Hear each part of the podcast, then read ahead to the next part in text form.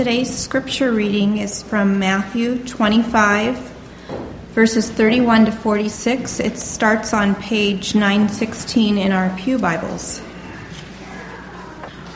When the Son of Man comes in his glory and all the angels with him, he will sit on his glorious throne. All the nations will be gathered before him, and he will separate the people one from another as a shepherd separates the sheep from the goats. He will put the sheep on his right and the goats on his left. Then the king will say to those on his right, Come ye, come you who are blessed by my Father, take your inheritance, the kingdom prepared for you since the creation of the world. For I was hungry, and you gave me something to eat. I was thirsty, and you gave me something to drink.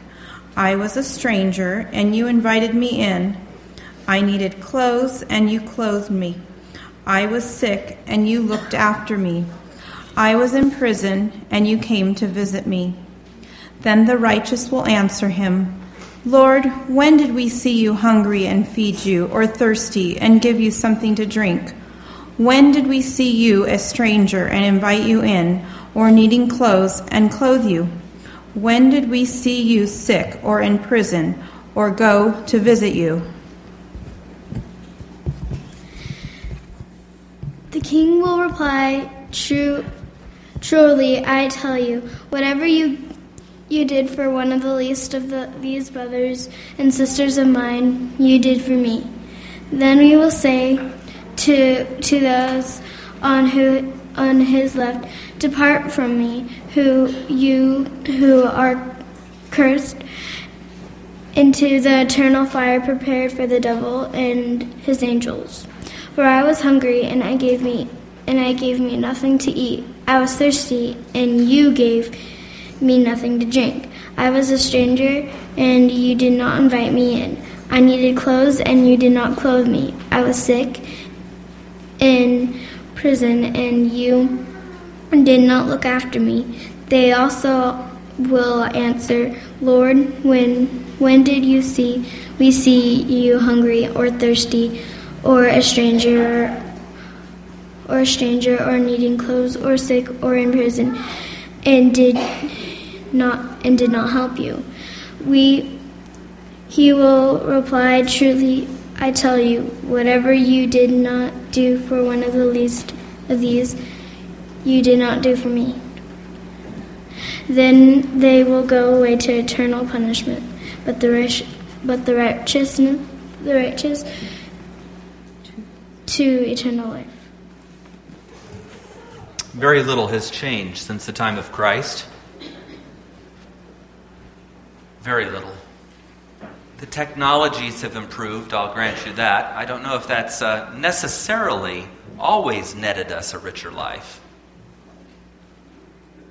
But when it comes to the politics of power, very little has changed. Money and power still command the best. Money and power still secure the greatest freedom, the best use of the law. Money and power still, still secure the best goods and services, the highest status. Let's be honest, in this culture, we respect and give credit to incredibly stupid and immoral people. And I'm not being nearly harsh enough. In case you think I've just gone overboard. Some of the celebrities that we know the names of ought to be wearing a scarlet letter and harvesting wheat somewhere in a field. And instead, we make them even more rich and more spoiled and more powerful because we give them the time of day. We give them attention. We're intrigued by their sex, by their beauty, by their something. What a society. First class accommodations go to the wealthy and powerful. Only very conscientious and or well-to-do people afford organic produces. Longevity and education both improve with socioeconomic status and power. Nothing has changed. And nothing has changed in the words of Christ since the day he spoke them either. It is a given that we will do what's required of a powerful person, for they might have control over us. And it is a given that we'll do anything for someone desirable or someone of uh, appropriate power and status.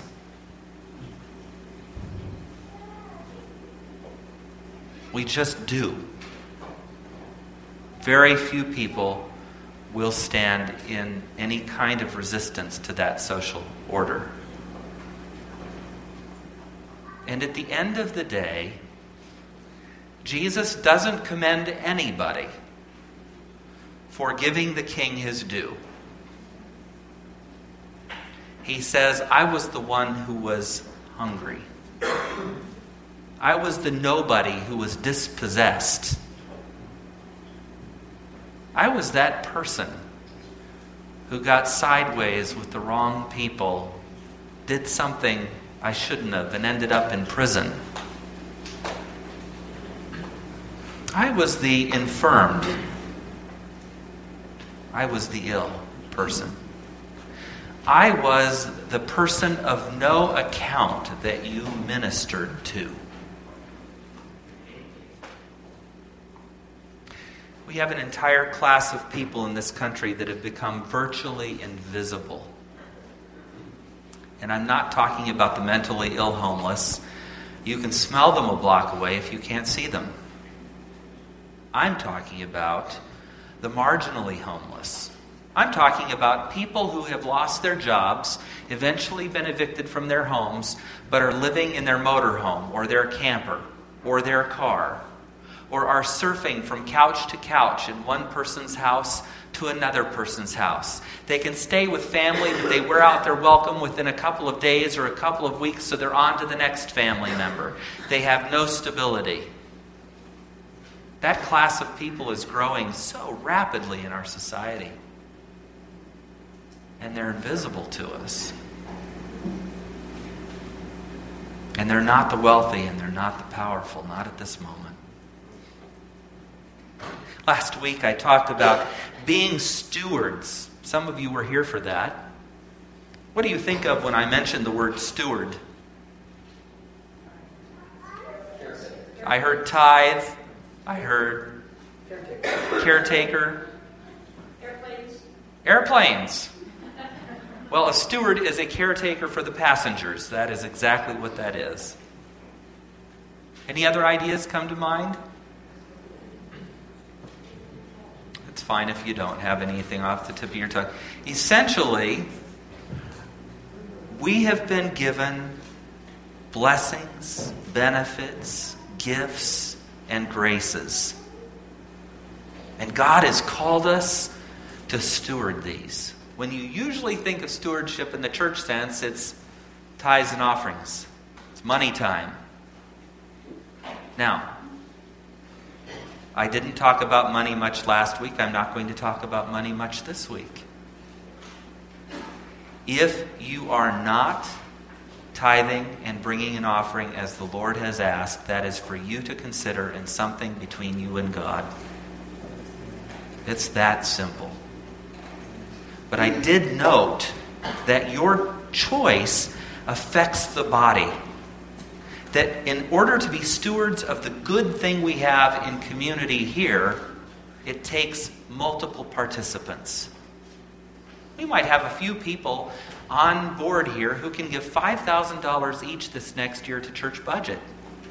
That's fantastic. Some may even 10. Better still. But we never reach budget without everybody kicking in what God has called them to bring. We never make it without more people participating. Because it isn't about the wealthy and the powerful providing, it's about the body coming together and each doing its function. right? And the heart's the chief chief organ in terms of this area, and the brain's the head of all. They're both great, but they don't make it without a colon.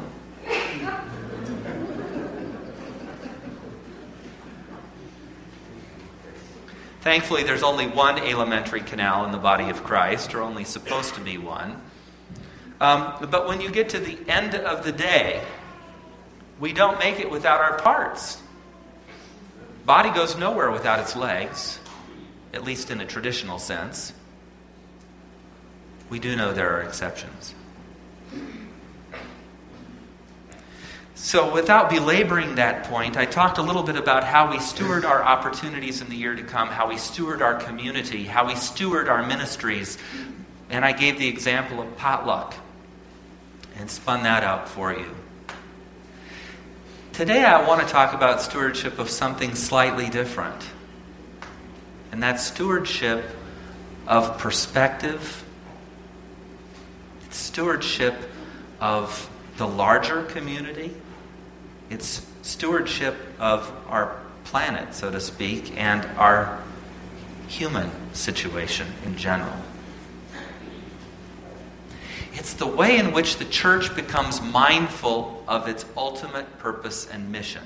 You see, there's a thing called the social gospel, and it's gotten kind of a bad name because it's been embraced through the 60s, 70s, and 80s by Catholics more than by any evangelical or Protestant group, by and large. So it's kind of identified with that. It tends to be identified with liberal theology, and liberal has become a four letter word in our society, and so that in general has become a negative thing. And yet, at the end of the day, it doesn't differentiate in Matthew 25 Come, you blessed conservatives, or come, you blessed liberals of my Father. It doesn't matter. It says, I was hungry and you fed me. I was thirsty and you gave me to drink. I was naked and you clothed me. I was sick and you cared for me. I was in prison and you visited me. Is, is that fairly clear? It doesn't differentiate whether you're a Tory or a Whig. It doesn't differentiate whether you're a Democrat, an independent, a Republican. It doesn't differentiate. It simply says this is, this is what you're called to do. We are called to be stewards of justice, stewards of mercy, stewards of the grace that God has given us, even stewards of communion and community. That's why we do what we do. Jesus said, Whenever you get together, whenever you eat and drink, remember me. And that gave birth to a Passover like experience that carries forward in the Christian church known as communion. And it's practiced differently in so many different church families and denominations. And today, you have it, I'll explain a little later, but you're going to have a chance to experience a little differently than we normally experience it. And hopefully, it will freshen it and make it different for you, meaningful perhaps, in a way that it hasn't been recently. I don't know. We'll see. But we're stewards of these things. Let me put it in more down to earth terms because I think we're used to thinking in terms of tradition. You might have a family tradition. I don't know what it might be. Maybe it's something surrounding Thanksgiving. The family tradition is that every Thanksgiving, all of the nuclear family and anybody else that can gather is there around the table, and starting with the uh, senior patriarch and ending with the youngest, somebody states something that they're thankful for. Any of you have a tradition something like that? A few of you do. You're stewards of your own family tradition. And you pass that along to the next generation and tell them that they are now the torch carriers. They must be the stewards of that family tradition. Most of us uh, don't have large inheritances and fortunes that we receive in today's world and society. First of all, because they're taxed heavily. But um, that said, we would steward a fortune were it to come our way, would we not? I know some of you would go out and blow it, but um, hopefully we would steward it. I would go out and blow part of it. I have to confess. I, I am guilty of lust of the eyes. There are lots of beautiful things in this world. I could always think of something pretty to buy.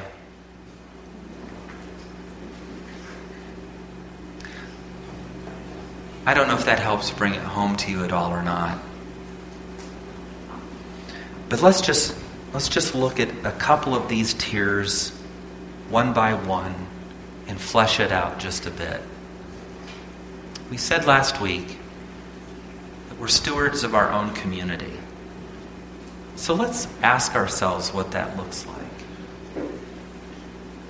That means that you, all of you who are not just members here or longtime members, but I think Paul said it well today in Family Matters.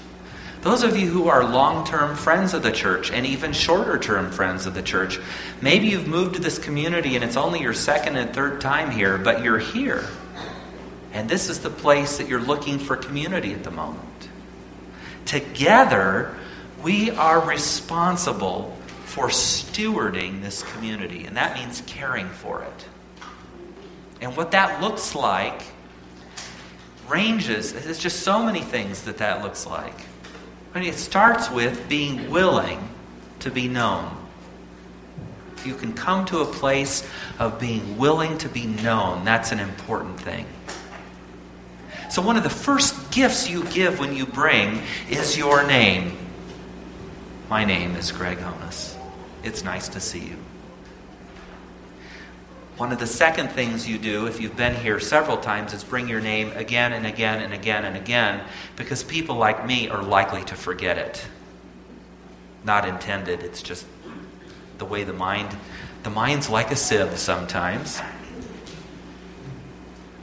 Second thing you can bring is a sense of God's calling in your own life. If you're unsure of that and are exploring that, that becomes something that's part of your own personal journey in stewarding community. But we're here to help you with that. The third thing you bring in stewardship of community is an attitude. Ooh, did I just say attitude? I thought we only talked to children about attitudes. I know that there are mornings I need an attitude adjustment, even as an adult. If I can come with an attitude of service, if I can come with an attitude of readiness for worship, or a willingness to let God's Spirit in this place and context open me up a bit from my tired and tense and closed week to His Spirit where I can breathe and where I can receive and where I can in turn give. That's stewardship. When we have an opportunity to learn of the grace and goodness of our God, when we have an opportunity to learn something more from the scriptures we hold sacred, that becomes something we need to steward. It's difficult. Difficult. What would happen if you took, if you've never studied a lesson before, Friday night and gave it half an hour? What a revolution. Some of you study every day. That's amazing. What if you got here at 9:30 for your children's sake instead of 10:10 or 10:40? What an opportunity for your kids to get the full curriculum, to learn from their teachers, to give the teachers the opportunity to teach, to be a blessing stewardship of opportunity. What would it mean in loving care if we came to understand that someone among us had a need? We have a Shepherd's Fund to help with some of those kinds of needs. Maybe you donate to that. Maybe the need is much greater, and we need to talk about what can be done. maybe in your time here, you realize that what you do as a career is something you can help with here. You're an accountant and you're very good with auditing and you would like to help finance committee. Make sure that we stay honest and responsible. Maybe in your career, you're a party planner. Hello, social committee. We're waiting for you. Maybe in your career, you get the picture. Maybe your spiritual gifts have nothing to do with your natural gifts or what you earn a living at. Maybe God's just called you and given you a passion for something like evangelism or nurture ministries where you're caring for people in very specific ways. You're responsible for stewarding the gift God has given you, or you're going to lose it. That's biblical. It'll be taken from you and given to another. Did you know that? And then, secondarily, you're responsible collectively. We are together responsible for bringing these, these capacities and these gifts into service that the body might thrive. We go to the next level, and I've not spent a lot of time talking about our personal stewardship of our health. I mentioned that last week. Our moral choices, I mentioned that last week. Our families, your first call is to your family. That doesn't mean living chaotically and never making it to other things, but that does mean recognizing the primacy of certain relationships and the sacredness of those relationships and the incredible blessing and responsibility that God gives us in each of these relationships of parenting, of being children, of being husband or wife. So, I hope you understand that as background to the conversation on church. And then we look at larger community. We've had our eyes opened, haven't we, in the last decade? We've gone through several things, Pastor Rothler especially, that required getting to know a few of our neighbors. You heard me this year talking about an MUP, a minor use permit, so that we could have a school here again. That was part of stewardship of our local church and facility. But in speaking to some of our neighbors, we found out that not all of them loved us. It was a shock to our systems to discover that some of them actually seemed to wish us ill.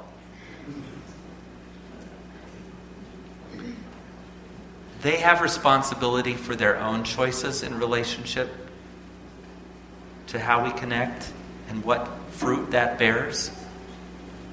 But our overall and overarching responsibility is to be good neighbors and stewards of the community that immediately surrounds us. That starts with taking care of our own place, doesn't it? Which brings us back to all kinds of other points of stewardship dollars and service and so forth. Then we're stewards of the larger Santa Clarita Valley because, in terms of our presentation of the gospel, our unique vision of what it means to be a Christian, our unique understanding of what it means to be a human being, we are the only church in this valley, Adventist church in this valley, ready to serve. We have a stewardship obligation to grow, a stewardship obligation to teach, a stewardship obligation to mentor, to listen, to share, and to be taught. That one was uh, uh, an expensive one, wasn't it? But you pay the bills, so you deserve to get it. You see, what happens is we sometimes get the idea that life is all about what we're going to put forth, what we're going to tell, what we're going to give. And what we don't realize is that sometimes in giving, we receive more than we could have imagined. And part of receiving is a growth that takes place in our souls, a growth that takes place in our spirit, a growth that takes place in our outlook that says the circle has to be drawn more widely, bigger, More need to be included. The community isn't just me or my family or my few friends at church or my Bible study group at church or church itself. The community isn't just those who love us and hate us that immediately surround us. The church is the church large and invisible and pervasive. It's a network and a fellowship. And the more you understand about it, the deeper a mystery it becomes. You start to fathom words like, Sheep have I who are not of this fold. One of the things I have appreciated about Bunny's prayers, if you've heard her pray, is she thanks God for this one of his many houses, or one of his houses of worship. I love that. This is God's house, but it's certainly not his only house, is it? We're stewards. Then, when we get to a more broad level, we're stewards of the freedoms we have. I'm hoping we'll be able to talk about religious liberty in the next couple of weeks. Next week, the 22nd, is Religious Liberty Offering. Seventh day Adventists have been so strong in this area, and yet, do we care?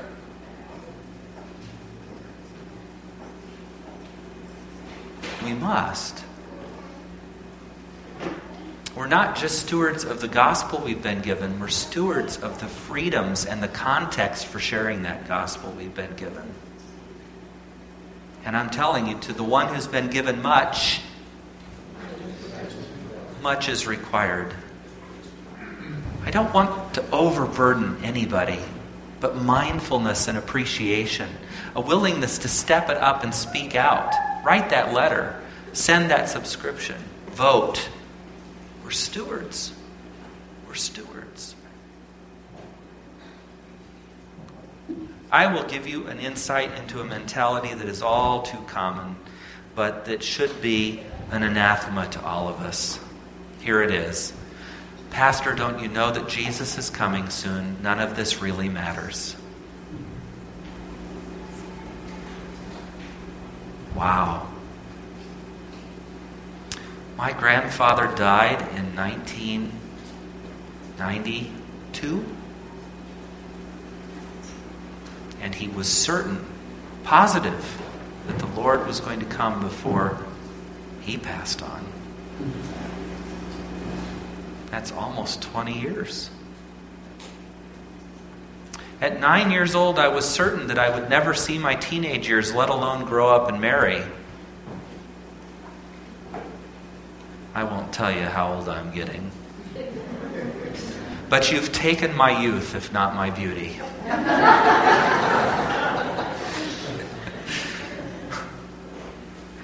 Time marches on. I don't know when Jesus is coming back. It could be a year, it could be heresy, 200 years. Yeah, Paul just said 10,000 years. Let's hope not. I don't know the day or the hour. I don't know when He's coming. I'm only called by God through Christ to be faithful, to be ready. That's it. Faithful and ready. So, in the meantime, people matter. Revelation 11 tells us that he's going to destroy those who've destroyed the world. The planet matters. He spoke it and said, after speaking it into its place, it is good. Let's not get neurotic or psychotic over this or obsessive compulsive. But in your daily choices, try to remember that it's a big planet, but it's not an infinite resource. That it's a resilient place, but we have the capacity to destroy.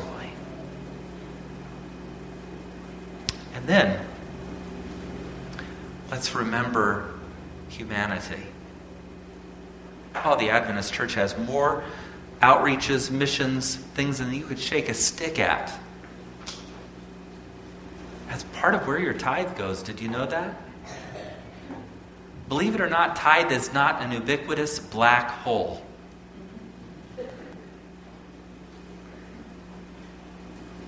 Monies go and they go up a chain and they come back down a chain, and some stay at each place along the way. Some 64%, depending on who you talk to, give or take a percent, stays in our local conference. I have the good fortune of not having to depend on one congregation's economic status to earn a living. The network of churches pay the network of pastors. And administrators and elementary teachers and Bible teachers in high school and principals and so forth. We have 36% of that money going up to support the union, which takes about 12%, the GC, which takes about 11%, and includes NAD in there. But the rest of that is going to individual functions and ministries. Ministries for the blind. They're not usually society's most glamorous or powerful or wealthy necessarily the deaf. We have ministries for people who can't read. Hope for Humanity. Five or so of our church members, six, have had the privilege of going to El Salvador or Nicaragua and seeing literacy circles where people are taught first to read and then given Bibles. They've been wanting to read the Bible their whole life. Most of you own about 10 of them, and a lot of you have never gotten through one of those Bibles. And they're dying to read. Stewards. We have ADRA, which goes into places like Haiti post the earthquake and post the cholera outbreak. Ministries for AIDS victims and orphans in Africa. We have radio ministries that penetrate places like Saudi Arabia Iran give. Teach us, dying Savior, how to live. Wonderful hymn. It is the self sacrificing, giving nature of Christ who, by the way, if you study his life, stewarded his own time and energies. He was not constantly giving. He was not constantly with the crowds. He was not constantly providing for their needs. He took time for family and friends. He took time in solitude and retreat. He took time in public ministry. And he took time with his disciples mentoring. So, this is not a call for you to bleed out your life in the next week or month or year. It's a call to steward your life in the context of community, to fulfill what Christ has commanded, and to live out his example because it was in giving that he showed us how to live. And the giving was the giving of self sacrificing giving. That's the model. I wish the earthly, I, I, I, long, don't we all, for some sense of ease here, but it doesn't yield strength. Help a chicken, a chick, break out of its egg and it's going to die. It needs the work of chipping it away and opening up the shell for itself. And any Christian who's going to thrive and survive needs to chip the shell away themselves. You have work to do. Wow, you said amen to that? Awesome. Could be a really good year. You never know. We have a work to do. And it's a work patterned after Christ. And it is why he tells us, Come, take up your cross, follow me, for I am meek and lowly of heart. We get no credit for living as the Romans lived, serving a Caesar, honoring the rich and the powerful, paying our taxes when the tax collector and the centurion with his spear shows up. We don't get credit for that. We get credit when we do as Jesus did and we minister to the people he sent us to care for. And with that, I'd like to explain the next part of our service. I'm going to invite our elders forward. Today we're going to celebrate communion, but we're going to do it in a single gesture that's different than you've experienced before. Rather than a few serving all of you, I want to see all of you active in taking care of yourselves and one another. Rather than a gesture that's passive, you sitting and receiving, I'd like to initiate this time a gesture that's active, that's purposed. So there will be deacons at the back of the church who are going to start moving forward, and they're going to dismiss you by row. As these deacons dismiss you by row, please bring your prepared offerings and tithes and place them in the offering basket here at the front. If you do not have anything to give today, that's okay. If it is, I, I know how this works. Sometimes I write a check and it's, it's once a month, and it looks like I'm not giving anything three Sabbaths of the year of the month, but, I, but I've done my giving in one shot. Some of you do that. It's okay if you don't have anything. But come forward anyway, down the center aisle. You can thank God for the blessings that He's given you. And then I want you, if you're on this side, to turn to your left, and if you're on this side, to turn to your right. And please receive the elements the body of Christ in the form of bread. And by the way, I say that not literally, I say that symbolically. Adventists I have it right in this regard, I believe. We eat a symbol until the day in which we're united with Him. And we have the juice, the wine, the blood, call it what you will. When you've received these elements, and the elders will be blessing you, when you've received these, please carry them back to where you are seated now. When everybody is seated, one of the deacons is going to make a quick trip around to serve those of you who are not able physically to get to the front. And at that point, then, I'll instruct you uh, as we share those elements together and move toward dismissal today. So at this time, our offering for church budget will be collected via you walking up, and our communion will be dispersed by attending to the elders. If you do not wish to receive communion, please simply just place your hand over your heart, and the elder on either side will bless you as you walk past. Thank you.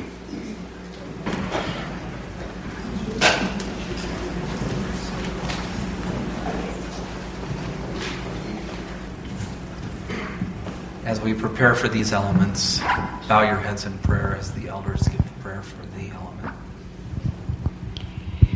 Jesus, you said of yourself that you were the bread of life. And so you gave us these symbols so that we could remember. And you ask us to remember. You ask us to remember that if we would be willing to take you into ourselves as we take the bread into ourselves, that we could be nourished and fed Give us the grace to accept you into our lives. Amen. Thank you, Lord, for this great sacrifice that you have done. You gave your life and shed your blood that we might have freedom, that we may have life, that we may know that when we clothe ourselves with your righteousness, we are free to participate in your kingdom. We thank you that you challenge us to bring your kingdom to this world.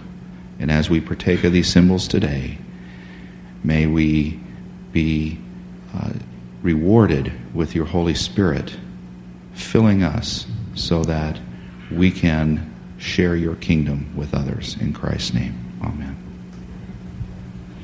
The Lord Jesus, on the night that he was betrayed, took bread, and when he had given thanks, broke it and said, This is my body, which is for you. Do this in remembrance of me.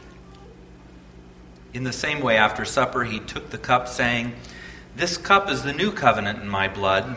Do this whenever you drink it in remembrance of me. Tradition surrounding the upper room experience is that they sang a hymn and left. Please turn to 397, an upper room.